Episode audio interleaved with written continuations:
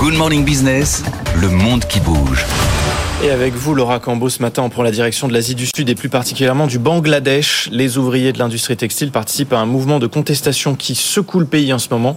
Un mouvement qui a pris de l'ampleur depuis euh, le début de cette semaine. Oui, dans la capitale Dhaka, des barricades sont installées, des routes sont bloquées et une cinquantaine d'usines ont été saccagées, certaines complètement incendiées. Des milliers de travailleurs participent à des manifestations dont beaucoup dégénèrent en affrontement avec la police à tel point que deux ouvriers ont été tués et on compte des dizaines de blessés depuis le début des manifestations. Elles ont commencé la semaine dernière et elles dégénèrent en fait depuis lundi. La colère est à la hauteur de l'importance de l'industrie. Plus de 4 millions de Bangladais travaillent dans 3500 usines, des usines qui fournissent des marques occidentales comme Gap, H&M ou encore Levi's. Le textile représente 85% des exportations du pays et tout cela fait du Bangladesh le deuxième exportateur de vêtements au monde, juste derrière la Chine. Le sujet, Laura, ce sont les salaires. Oui, tout à fait, puisque aujourd'hui, euh, les salariés touchent en moyenne 8300 taka, l'équivalent de 70 euros par mois. Ils réclament aujourd'hui un quasi triplement de leur salaire à 190 euros. Aujourd'hui, les entreprises, elles, elles se contentent de proposer une augmentation de 25%. Et c'est d'ailleurs ça qui a fait exploser la colère des manifestants. Écoutez justement cette ouvrière. Avec l'inflation, comment puis-je survivre avec une femme et un enfant? Je dois demander un prêt chaque mois car mon salaire ne suffit pas à nourrir ma famille. J'ai une dette de 100 000 takas, soit 800 euros. Nous ne quitterons pas la rue s'ils nous offrent un centime de moins que les 190 euros demandés.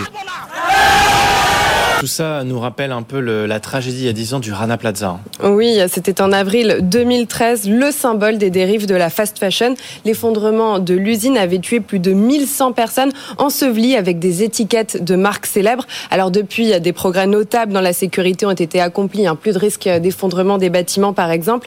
Il y a aussi eu deux vagues de hausse de salaire, mais pour les syndicats, c'est insuffisant. Il y a même certains grands groupes, hein, comme Adidas et Hugo Boss, qui ont écrit à la première ministre en lui faisant remarquer que les salaires n'ont pas été ajustés depuis 2019. L'inflation est passée par là, elle a explosé depuis plus de 10% dans le pays en juin les producteurs de vêtements locaux, eux aussi, sont en difficulté. Oui, beaucoup disent qu'eux aussi sont payés au même prix qu'en 2019, alors qu'ils font face à la hausse des prix et à l'explosion des prix de l'énergie.